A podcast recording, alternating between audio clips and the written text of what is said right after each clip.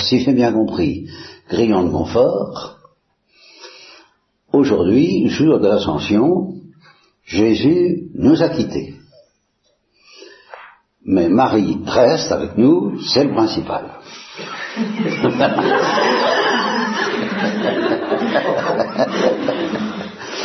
voilà, et eh ben c'est fin de la lecture pour la fête de l'ascension.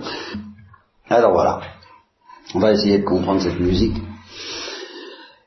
Et là, on va, je vais faire appel à quelque chose.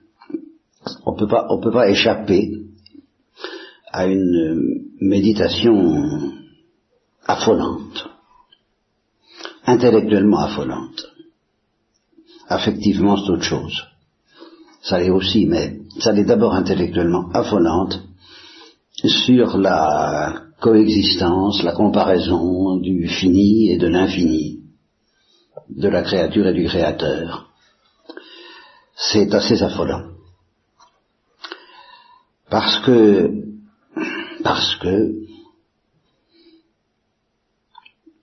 il y a une définition chrétienne de la créature qui est formulée par le Christ lui-même, parlant à Catherine de Sienne, et qui lui dit tranquillement, je suis celui qui suis, ça c'est dans la Bible, c'est le, dans l'Exode, je crois bien, je suis celui qui suis, et le Christ ajoute aimablement, tu es celle qui n'est pas.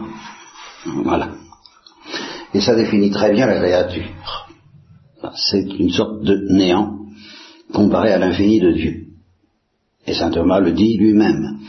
Soit l'existence de la créature, si on la compare à, l'existence infinie de Dieu, c'est plutôt rien que quelque chose. Qu'est-ce que la créature comparée à Dieu Qu'est-ce que le fini comparé à l'infini? Pratiquement rien. Bon. Alors ça, c'est une chose qui est déjà assez apprenante intellectuellement. Je vais vous préciser, si vous permettez, en théologie bien chrétienne, vous allez voir à quel point c'est affolant. Euh, même un ange, d'ailleurs pour un ange en état de nature pure, comme on dit, on imagine un ange qui ne serait pas invité à, l'intimité divine et qui serait un, adorateur. Euh, certains théologiens disent impeccable, et je, je, le crois aussi, disons impeccant en tout cas, il ne risque pas de pécher, il serait très heureux comme ça mais intellectuellement parlant, il serait encore beaucoup plus affolé que nous. Par ce que je vais vous dire. Parce que euh, il fut un temps où nous n'existions pas. Vous êtes au courant. Il y, a, il y a 100 ans, euh, quand on fait l'histoire, bon, nous n'existions rigoureusement pas. alors là, nous étions rigoureusement du néant. Et pourtant, nous avons toujours existé dans la pensée de Dieu. Bien. Alors, quand nous avons euh, reçu l'existence, nous avons été conçus, euh, nous avons continué à exister dans la pensée de Dieu, mais en plus, nous avons eu une autre sorte d'existence que d'exister dans la pensée de Dieu, et, qui consiste à exister euh, en dehors de Dieu, extra ad extra, disent les théologiens. Et alors, quelle différence est-ce qu'il y a? Entre notre existence dans la pensée de Dieu et notre existence en dehors de la pensée de Dieu Même un ange n'y comprend pas.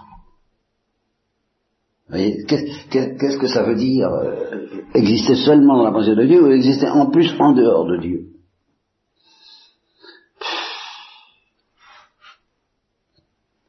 Moi, je, ne comprendrai jamais bien clairement en quoi consiste cette différence sur la terre. Quand nous verrons Dieu face à face, nous comprendrons, mais d'ici là, euh, conclusion, c'est que la différence pour nous entre l'être et le néant, elle est pratiquement, euh, pratiquement incompréhensible. Parce que euh, être dans la pensée de Dieu ou être du néant, c'est la même chose. Alors, qu'est-ce qui se passe quand, nous existons en plus, un petit plus de rien du tout en dehors? Qu'est-ce que c'est que cette existence en dehors? La vraie existence, celle qui compte, c'est celle qu'on a dans la moitié de Dieu. Ça c'est profond, ça c'est solide, ça c'est infini. Bon, petit plus qu'on a en rame parce qu'on existe en dehors, c'est alors c'est ça qu'on appelle exister tout court. Tant qu'on existe seulement dans la moitié de Dieu, on est du néant. On n'existe pas. On n'existe rigoureusement pas. Sauf dans la moitié de Dieu, c'est qu'il n'y a rien.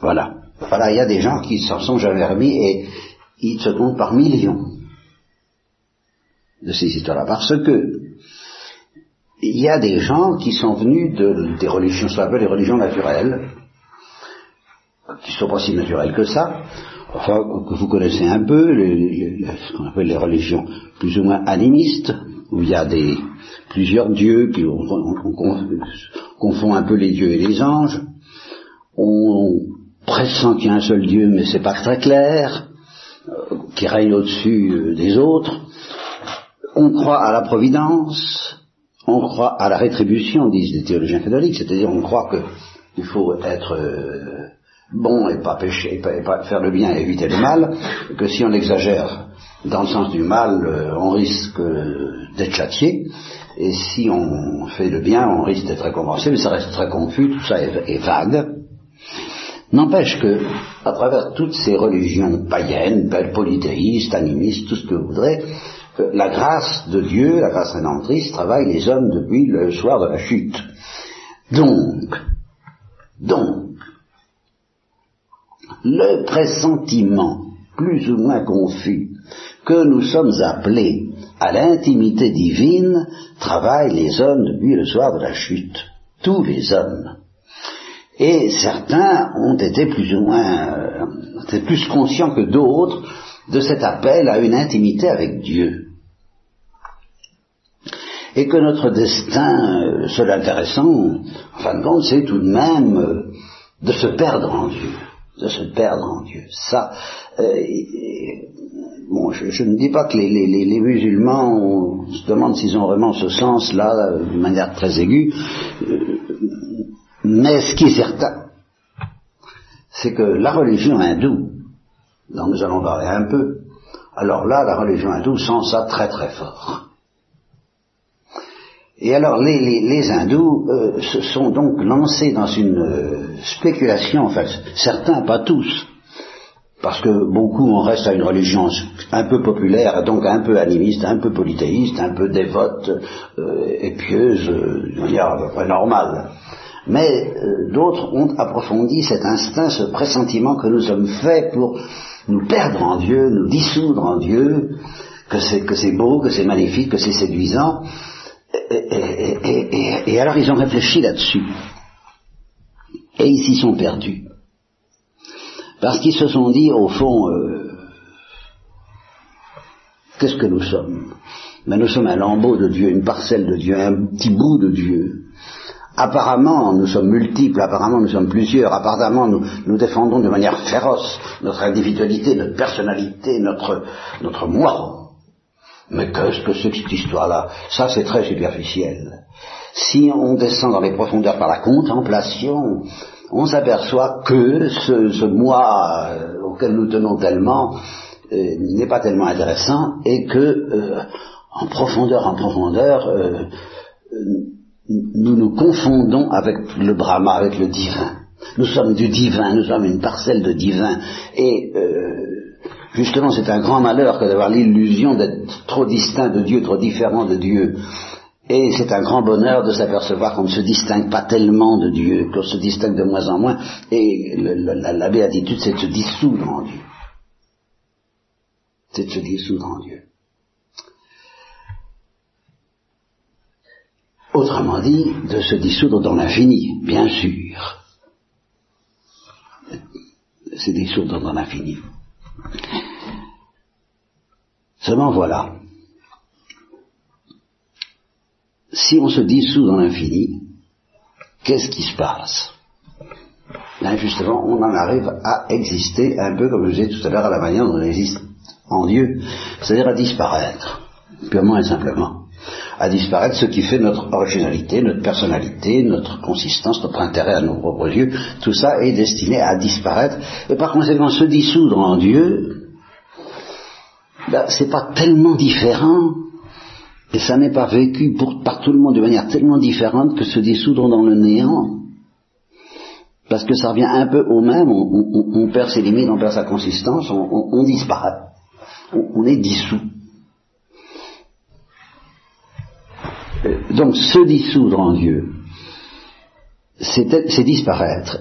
Alors tant qu'à disparaître, est-ce que ça fait une telle différence de se dissoudre en Dieu, de se dissoudre dans le néant? On ne sait pas très bien. Alors, il y a, euh, j'entrerai pas dans les détails sur les différences entre la religion hindoue et le bouddhisme. La religion hindoue, c'est très spécial parce que justement, euh, ils ont bien compris, très bien compris que l'importance qu'on attache à notre personnalité, c'est un peu le fruit du péché, parce qu'ils sentent bien le péché original aussi à leur manière. Alors on est condamné à, souffrir à cause de ces, luttes passionnées que provoque la, violence avec laquelle on réclame notre personnalité. Alors on s'en sort petit à petit à, à coup de réincarnation, c'est cette espèce de roue fatale qu'ils appellent samsara, qui s'aggrave par ce qu'ils appellent le karma, c'est-à-dire que si on fait mal, ben on ne incarne pas bien du tout dans le sens de la délivrance, de, la dissolution dans le divin, euh, et, petit à petit, si on, agit bien, alors euh, euh, on finit par être des délivrés vivants et par, par, perdre sa personnalité dans le divin. Bon, mais pour ça, il faut être hindou, parce qu'il peut se réincarner. Pour se réincarner, il faut, c'est pour ça que la religion hindoue ne, prêche pas, ne fait pas de convertir, on ne se convertit pas à l'hindouisme. Euh, il faut naître euh, hindou, c'est comme, le, juif, le judaïsme, on ne se convertit pas au judaïsme, il faut naître juif, c'est. Bon, pour ça. Mais il y a une hérésie alors, qui elle a fait des adeptes, alors a des millions d'adeptes, c'est le bouddhisme. Alors le bouddhisme, ils ont eux aussi ce sens, parce qu'ils sont travaillés par la grâce, que la béatitude, c'est quand même de se dissoudre en Dieu. Ils le sentent. Seulement, ils sentent d'une manière aiguë que se dissoudre en Dieu, en Dieu que vous voudrez, mais se dissoudre, c'est tout de même perdre un peu sa consistance, c'est un peu, et, et qu'ils ne voient pas bien intellectuellement la différence entre disparaître en Dieu, disparaître dans l'infini de, de l'être, ou disparaître dans l'infini du néant. L'intelligence humaine n'arrive pas à bien voir la différence, et moi-même je ne sais pas bien. Alors, les bouddhistes, cette béatitude de se dissoudre dans, dans l'infini, euh, ils appellent ça le nirvana, et c'est un peu se dissoudre dans le néant. C'est pour ça que Maritain les accuse d'être des athées. Et il n'est pas le seul. Que le, le, bouddhisme ne croit pas en Dieu. C'est tout de même un peu simpliste. C'est pas, pas si simple que ça. Je suis tenté de dire que le bouddhisme est tellement profond qu'il ne voit plus la différence. Et c'est quand même quelque chose qui est affolant entre se dissoudre dans l'infini divin, dans l'infini de l'être, ou se dissoudre dans l'infini du néant, les intellectuels vous diront peut-être qu'il y a une différence, mais le, bouddhiste vous dira, vous savez, l'individu qui se dissout, lui, il ne voit pas la différence. et, alors ça fait que ça s'appelle le nirvana. Est-ce qu'on a conscience encore de quelque chose en nirvana? Est-ce qu'on est, est-ce qu'il y a une jouissance ou, En tout cas, il n'y a plus de souffrance. ça, c'est important, disent les bouddhistes. Il y a une espèce d'immense compassion à l'égard justement des, fruits déplorables, du multiple, de la pluralité, des affrontements entre personnalités qui, qui ne se dissolvent pas. Le malheur de ne pas se dissoudre, alors là c'est, c'est terrible pour eux. Et ils ont beaucoup de compassion pour les gens qui ne savent pas se dissoudre. Alors, comme le sucre dans l'eau, le sel, le sel, dissolvons-nous. Non. Dissolvons-nous, Folleville. Bien. Alors, tout ça comporte des, lambeaux de vérité, et ces lambeaux de vérité, avec d'énormes erreurs, avec un énorme aveuglement, avec une, énorme illusion, justement pour eux, euh, le fait d'être plusieurs, ils appellent ça une maya, c'est une illusion. Et là, eh si, l'illusion tombe, qu'est-ce que ça donne? Ben, Qu'on est dissous, mais dans quoi? Ben, Ils savent pas très bien si c'est dans l'être ou le néant, ça n'a pas une telle importance. Alors oui, c'est quand même embêtant. Mais alors, comment est-ce qu'on peut ramasser tout ce qu'il y a de vrai dans toutes ces intuitions fantastiques, puissantes, brûlantes, qui, encore une fois, animent des millions de gens? Les bouddhistes, il y, en a des millions dans la planète. Ils ne sont pas tous conscients de ce que je vous dis là, maintenant ils sont un peu imprégnés, ils vivent un peu dans ce climat. eh bien, la, la, bon, culot de la révélation chrétienne, juive d'abord, chrétienne ensuite, c'est d'intégrer ça dans une simple phrase qui résume tout. qui met les choses en place. Alors d'une manière euh, encore plus affolante, mais enfin bref, je reprends la formule du Christ à Catherine de Sienne. Je suis celui qui suis. Tu es celle qui n'est pas. Et je te respecte infiniment. Alors là, là, là, là, là, là, là, on ne sait plus où on en est. Qu'est-ce que ça veut dire, ça? Qu'est-ce que c'est que cette attitude divine qui consiste à dire à quelqu'un, tu n'es rien, tu n'es rien, et je te respecte infiniment. Alors là, euh, écoutez, ben voilà. Mais pourquoi, Seigneur, et comment faites-vous pour, puisque moi, je, qui, ne suis rien d'après ce que vous dites, si je, vous, je en crois, je ne demande qu'à vous croire, euh, j'ai confiance, euh, en plus j'ai un soupçon que ça doit être vrai. Euh, alors comment pouvez-vous me respecter infiniment? Et euh, répondez Dieu, parce que je suis simple. Alors là, là, là, là, là, là, là, hein, euh, cette humilité-là, moi je connais pas. Et même un ange innocent, un ange innocent, euh, à l'état naturel, même surélevé par la charité, au premier instant, il respecte Dieu, il est humble, hein, il est humble, oui, il est humble. Je, suis peu de choses, je suis presque rien, un atome comparé à la divinité. Je suis très beau, mais quand même, il y, a mieux. Euh, d'accord, je reconnais, mais euh, cette humilité d'un Dieu qui respecte infiniment le néant, alors là, euh, l'ange est obligé de dire, écoutez, j'ai pas ça dans ma poche. Et Dieu lui dit, mais je sais bien que tu l'as dans ta poche. C'est pour ça que je t'invite à y entrer et à te dissoudre dans ma dissolution à moi, toi, parce que j'ai ma manière à moi de me dissoudre qui garde, justement, et d'avoir une consistance à la fois. C'est ça que les hindous et les bouddhistes ne voient pas. C'est que la dissolution et la consistance, ça ne s'oppose pas en Dieu. Et c'est ça le mystère trinitaire. Alors c'est quoi que toi t'affolant intellectuellement, mais c'est fascinant affectivement. Parce que plus on est pauvre, plus on est humble, plus on est dissous, et plus on est consistant.